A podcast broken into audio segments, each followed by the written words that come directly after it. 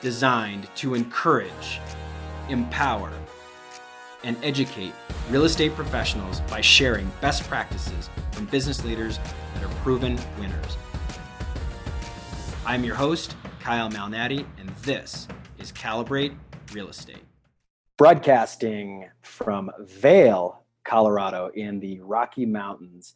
Thank you for tuning in to the Calibrate Real Estate Podcast. I'm your host, Kyle Malnati, and uh, for those of you who subscribe to the podcast on a regular basis, you know we typically broadcast in Denver, Colorado.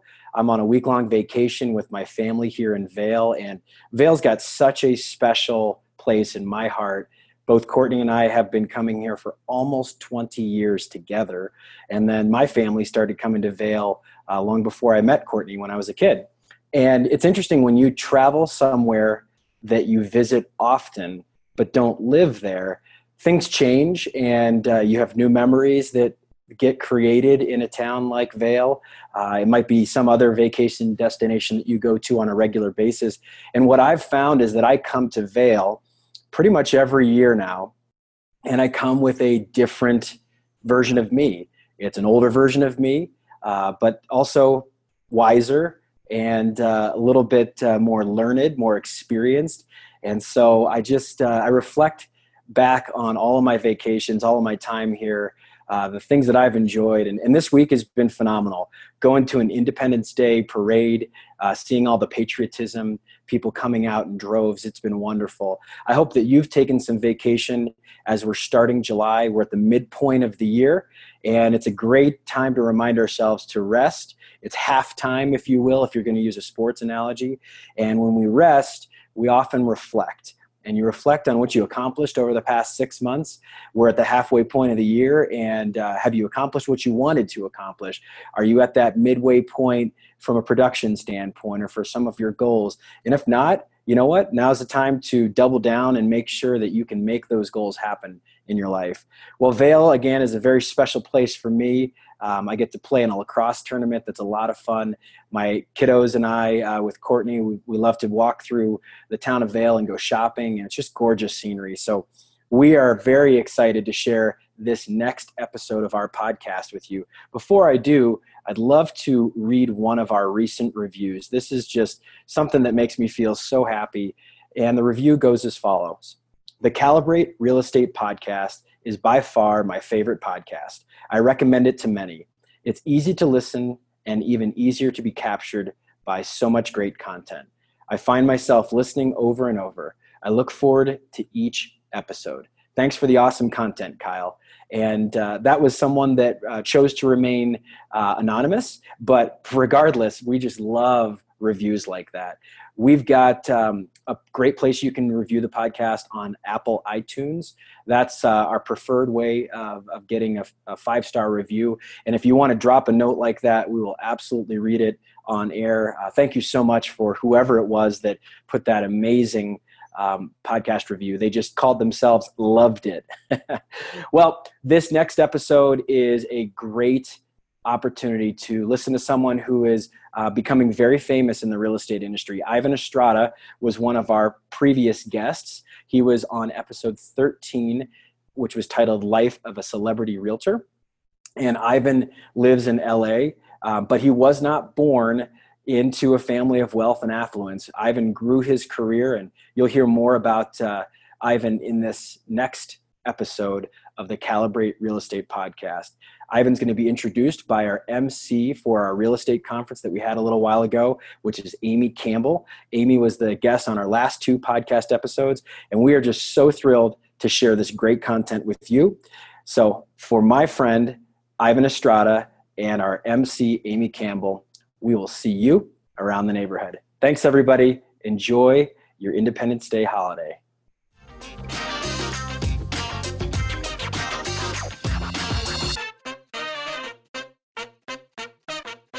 You may recognize him from Bravo's Million Dollar Listing, HGTV's House Hunters, or NBC's Open House. Ivan Estrada was a 30 under 30 honoree in 2014 and runs Ivan Estrada Properties at Douglas Elliman Luxury in Beverly Hills. He specializes in working with celebrity entertainers and athletes, And in 2017, he closed 32 sides for $50 million. Not a bad average price, right? The most expensive single transaction that he's ever closed was $29 million. Single transaction, so pretty cool.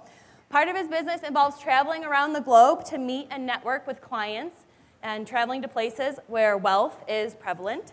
So last year, Ivan was a speaker at three Inman Connect conferences and was named a top real estate influencer by Inman.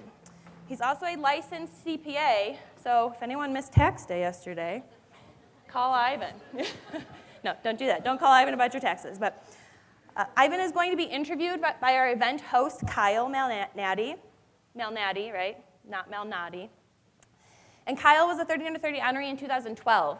He's going to be giving a presentation later, so I'll introduce him more in depth at that time.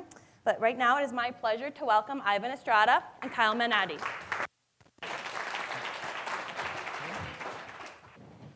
Okay, everybody. Ooh, we get to sit. Yeah, we got the nice uh, little fireside chat here. A couple of guys with stripy socks exactly. and ties. Fun, fun, socks. All right, so Ivan Estrada and I joined um, a conversation on our Calibrate Real Estate podcast a couple of episodes ago, and we felt like it would be great to dive deeper into this. Um, we just, Amy just mentioned it, tax time. That's one of the bigger stressors for realtors, either because they're not planning correctly or they've not allocated the correct amount of funds. And so Ivan has this really interesting um, ability to dive deep with people from an accounting standpoint. Not a lot of us have that same type of background. So I'd like to talk about that a little bit. The other reason why we uh, titled this, this talk Working with Wealth is it's not working with riches, it's not get rich quick, it's working with people that have created substantial wealth. And I think that that takes a, a different level of expertise. So, Ivan, this is, uh, this is going to be a fun conversation. I'm excited. All right, so first question. You shared with me on our podcast that you grew up in Beverly Hills. No, or did you not. didn't grow up in Beverly Hills, I'm sorry and you didn't grow up with wealth. Um, so, how did you develop the confidence to work with affluent clients that are wealthy, not having kind of been there, done that before? Lots of therapy. totally kidding. So, I went to USC for undergrad for accounting and finance, and I grew up very middle class to two immigrant parents. And so I remember the first day of class, conversations among the new students about going to Aspen for the weekend and the private jet and the yachts and the and these homes that I just kind of I, I couldn't relate to that because I had never been exposed to, to anything like that. Um, and so it took some time. I think it was me more resisting getting to know them because I felt like there was no middle ground. I, I felt they're not going to want to hang out with me. My parents aren't rich. They don't have homes all over the globe. Why would they want to be my friend? And I think it was more of a limitation that I was putting on myself and on the other side, on their viewpoint towards me, was they thought I didn't want to hang out with them. So I think it was more of like a mental switch that I had to, to, to make early on in college to find a middle ground that these are just people. We're all seeking the same thing in life. It's just they have a little bit more money than you do. And so I think that was my first kind of eh, making me feel comfortable with working with people or being around people with wealth because it was very intimidating. And it was, well, I don't have that and my parents don't drive that. And so it took a while. And even now in real estate, in Beverly Hills, in Malibu, in Bel Air, they're very tight knit communities.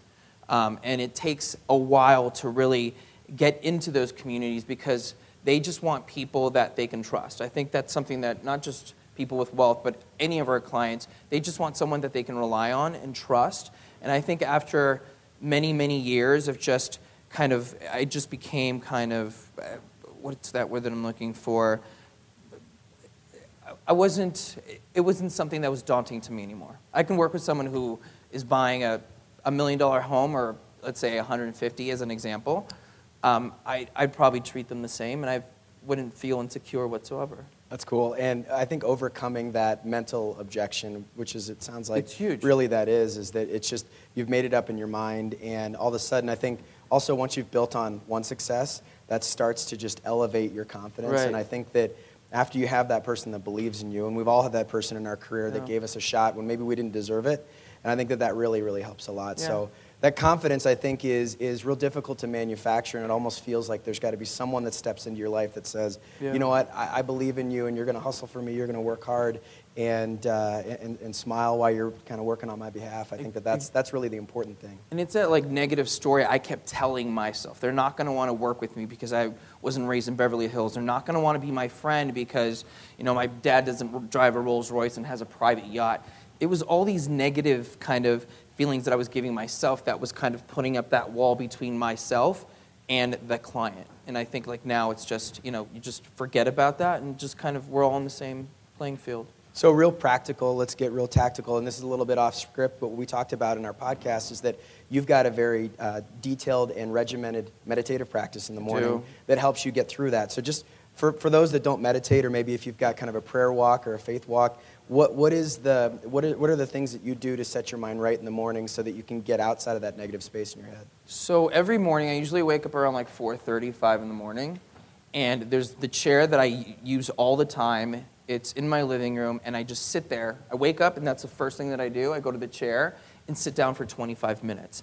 And it took a really long time for me to, to even try to meditate because we have so much stuff going on in our head. I mean, you know, work and life and this and that. And it took a lot of practice for me to really dive into the meditation. There's a conference that I went to in Los Angeles called the Summit, and they usually have it at the Summit out at sea in Florida. And the ongoing theme from doctors to uh, Kobe Bryant was there, Jessica Alba talking about the Honest Company, Elon Musk was there. It was everyone kept mentioning you have to meditate, you have to meditate. And so I've been doing it probably on a daily basis since September, and I honestly feel I don't get stressed out like I used to. I feel very more appreciative of everything that I've done for my life and kind of you kind of you're kind of able to see yourself and kind of step back a little bit and, and kind of feel a sense of gratitude. And for me that's been huge. Like I feel like as soon as I walk out of the door, I feel like I have a laser pointer in, in, in my forehead kind of aiming at exactly what I need to get done.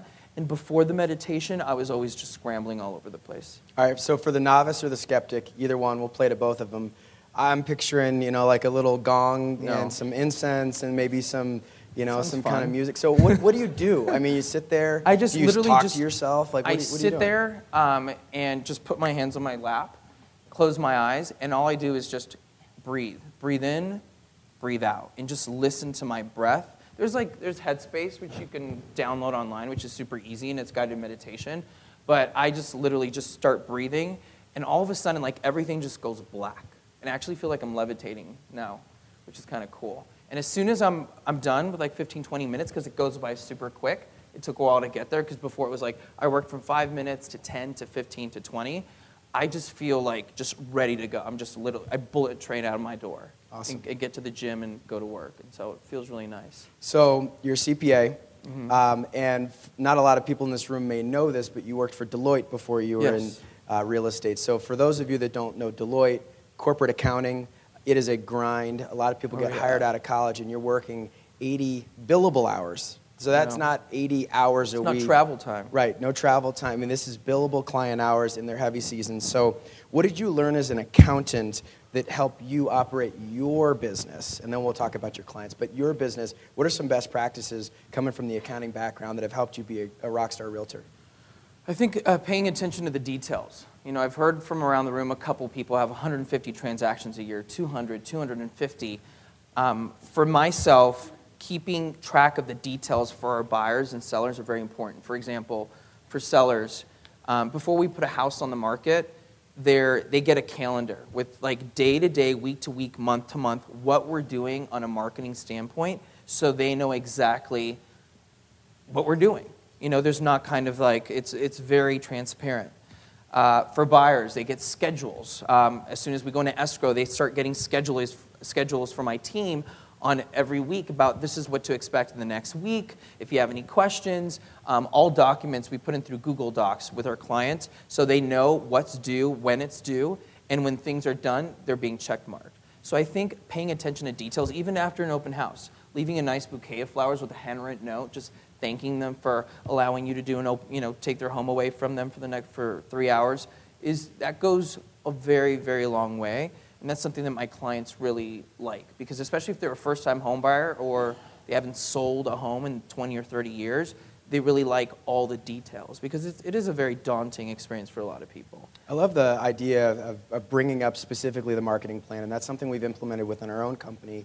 We've always had it in our presentations, whether they be part of a CMA or a listing proposal. And what ends up happening is we all get so used to the way that we practice our own business, we forget that it may be our client's first time in 20 years, right, right. or in 30 years, or ever. You know, if they're a first-time uh, buyer or seller. So what we've found is that most of the issues that you have with clients is frustration because they're not yeah. aware of what you're doing. Right, you, know, you didn't set the expectation, which I think is very important. And that right. way they know what to expect by Wednesday, by Thursday, by Friday. There's no fear of did I, did I sign that? When is this due? They know exactly what's going on. One of the things I coach my team to think about too is justify your existence.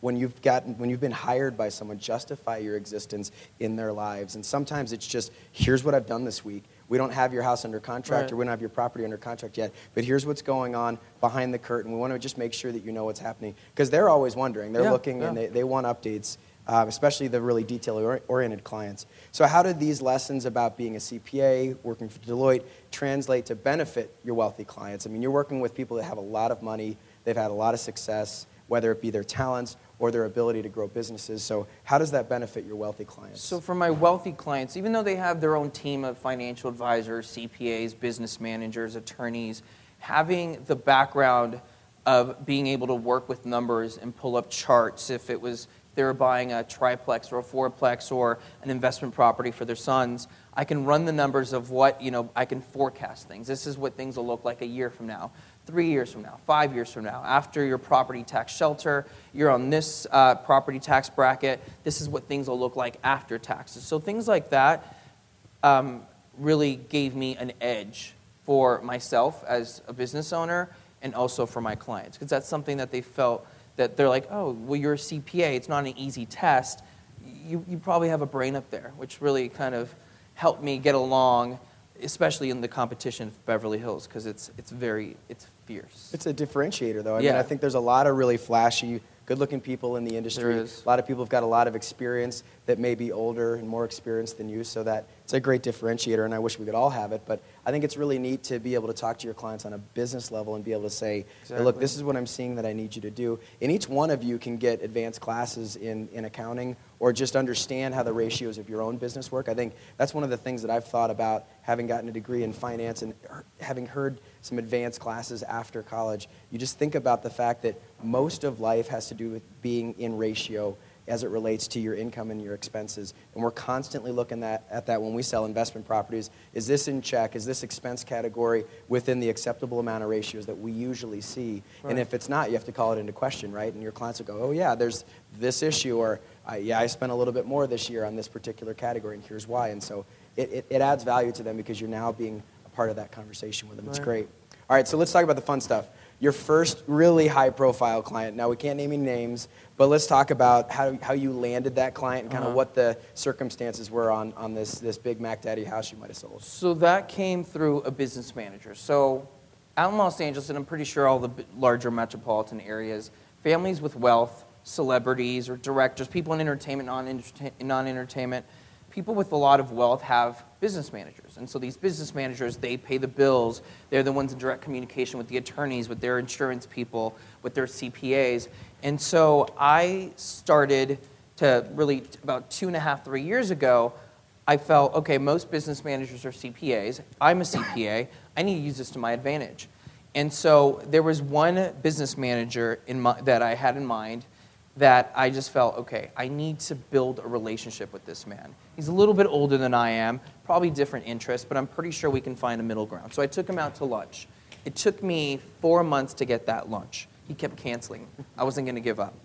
And after the lunch, then I, I, there was a book that I was reading that I, that I really loved, and I sent him a book.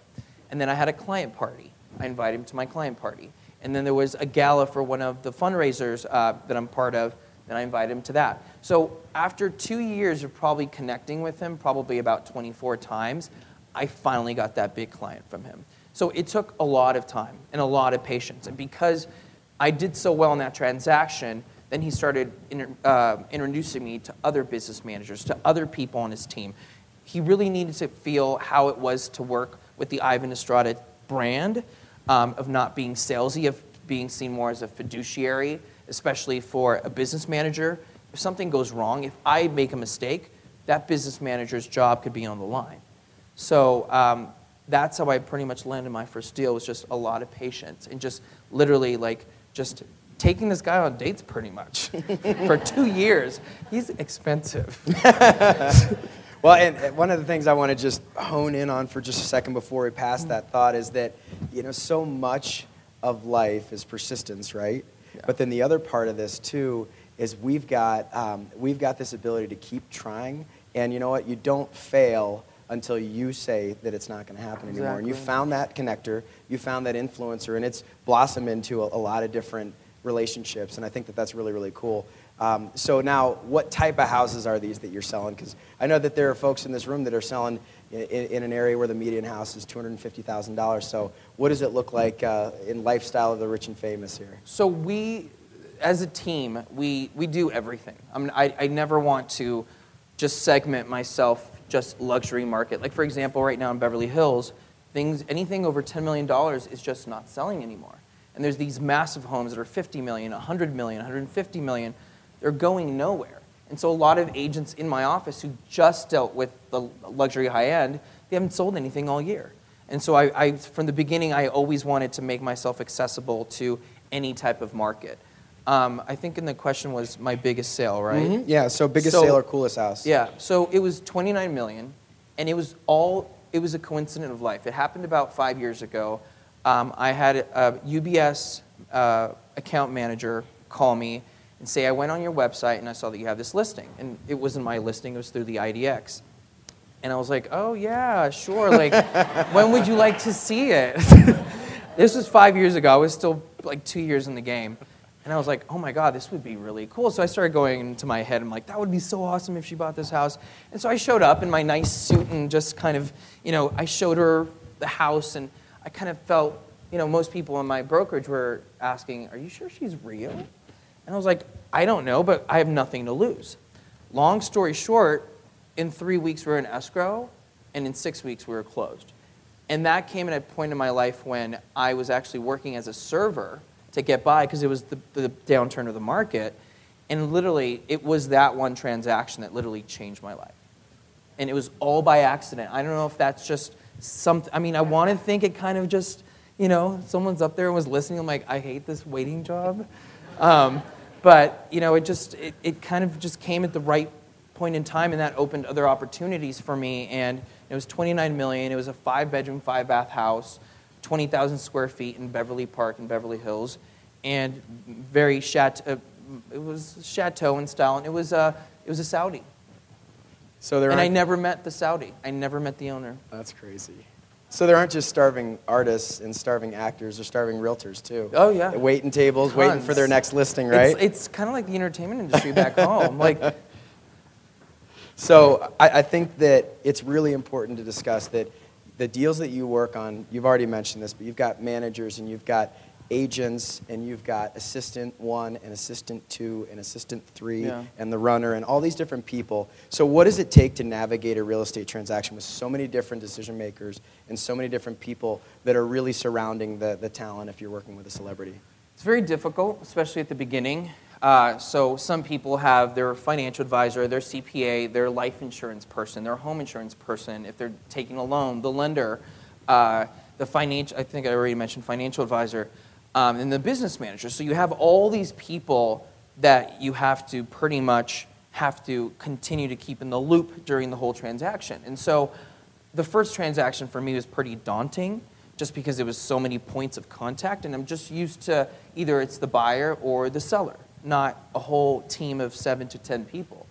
Um, and so for me, I think the most important thing was setting expectation with everybody because some people might, you know, the insurance person might have a general idea or opinion about the value of the home and then you have the CPA saying no this is too much money it's not it's going to have a negative tax implication on him and then you have the business manager saying yes so for me it was just kind of setting expectation with everybody and having a weekly meeting So every Monday, we would have a meeting, all of us together, through a conference call, just to kind of let them know what to expect. Who needs to know about this? Does everyone need to be CC'd? Sometimes there's just one point of contact, and that's all that needs to be done. But it was very important for me to understand that because, especially with egos in LA, there's a lot of egos. If one person is left out of an email, that could be the end of it. And so I had to be very, very careful. And now, I mean, it's just kind of very second nature. Um, you know, again, that meeting and setting expectation. Who needs to know what, by what time, who's responsible for what, what do you want, what, what are you expecting from me? And I think that's, uh, I think the biggest thing that I've kind of taken from that of working with a team of so many people. Some people might say yes, some people might say no. I mean, I've had the best deals and then the worst deals where the one attorney just, you know, ruins the whole deal, which is based on his personal experience or opinion. So I see, I, I see a lot of communication that you have to do there. Tons. You've built a team, and you talked about that in our podcast, but maybe just identify the different people that are on your team that help you succeed because the idea of going through LA traffic and congestion Right. to go actually to different meetings and stuff, you're doing a lot of conference calls. You've got teammates that are doing open houses for you, but then you've got the immediate follow back, uh, follow up with the clients. So let's just kind of deconstruct your team a little bit and kind of identify who, who's on your team and how they help you. So I am the lead listing agent, but I still work with buyers depending on where they come from. Like if- if it's a, a referral through a business manager, it always has to come to me, even if it's just a million dollars. Uh, I have to do it. Um, I have an assistant who pretty much assists. I know it sounds stupid, doesn't it? oh my God, a million dollars. Sorry. In LA, I mean the average. Eighteen thousand dollars? Where is that? um, wait, where was I? Your team. Who's Oh, the on your team? so I'm the lead listing agent, uh, and I have two buyers agents who work with all the buyers. Um, I have an assistant who pretty much will assist me in anything that needs to be done. From you know, if someone needs a house open, keys need to be delivered, things need to be installed, house sign or whatnot. Um, I have a marketing coordinator now who does all of our marketing, social media, videos, takes coordinates all the videos. Um, I have a transaction coordinator, so she does all of the paperwork. I just review the contracts from writing the contracts to ne- certain negotiation aspects of it. She will take care of it. She's a licensed real estate agent, and she's been for 20 years, so she does all of the paperwork. Um, and then, yeah, that's pretty much it. All right, so that's the team now. If there's a solo agent here, someone that's a lone ranger, who is the first person you hired? An assistant. An assistant. Because I think the assistant, my, my pipeline was always doing this because I was doing everything. I didn't want a transaction coordinator. I didn't want to do any, I wanted to do all the work myself. And so having that assistant opened up the time so that I can actually go prospect, where I can go visit past clients and see how they're doing, see how they've decorated, have these breakfasts or lunch or dinners with attorneys or, or CPAs to generate more business or relationships. So having that in, in place kind of started elevating my business. So I was actually, instead of doing this, then it just kind of slowly started doing this. So I think an assistant is a must. And I, I was told by my business coach that once you start generating two or three, well, I think it's different on the, in each market, but in my market, it's like once you start doing three to four sales, then it's time for an assistant. Each a month. month? Okay. A month, yeah. All right, so last two questions.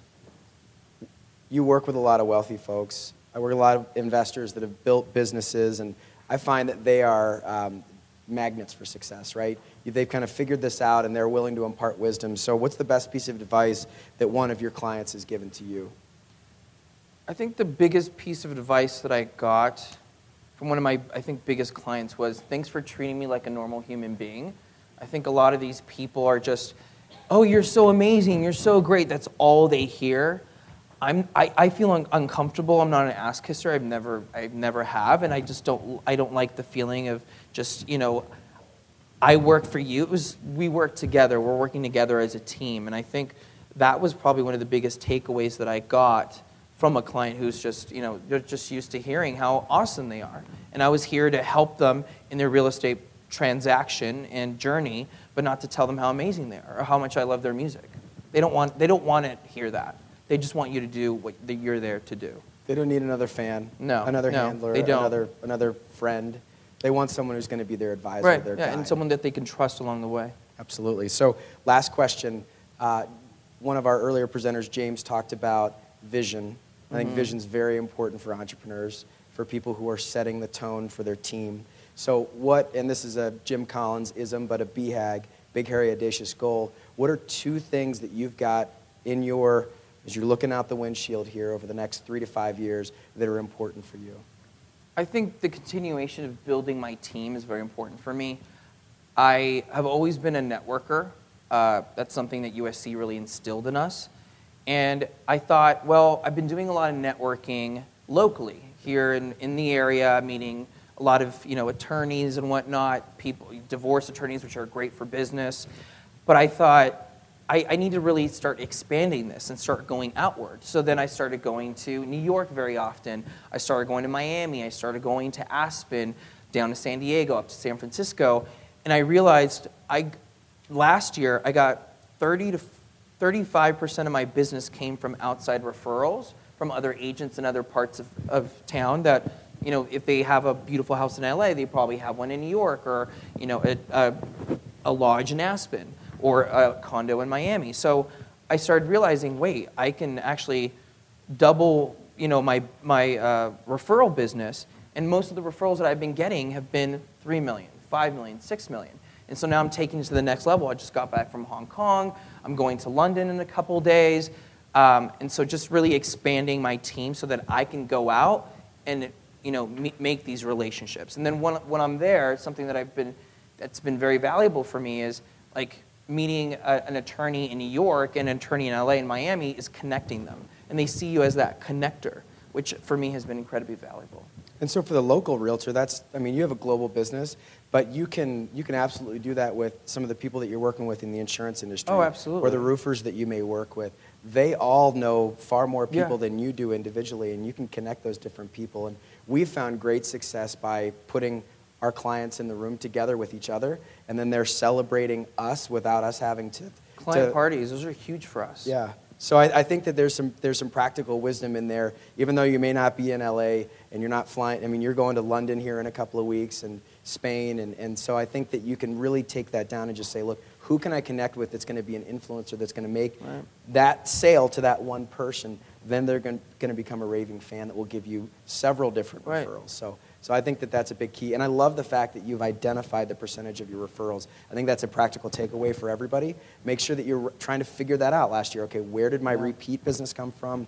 Where did my referral business come from? And really start to figure out who those fans are of you Yeah. and continue to treat them well. Yeah, being able to track things I think is very important, like where your leads are coming from, wh- who who's sending you the most referrals, because those are the people that you really want to, you know, hold close, um, and just yeah.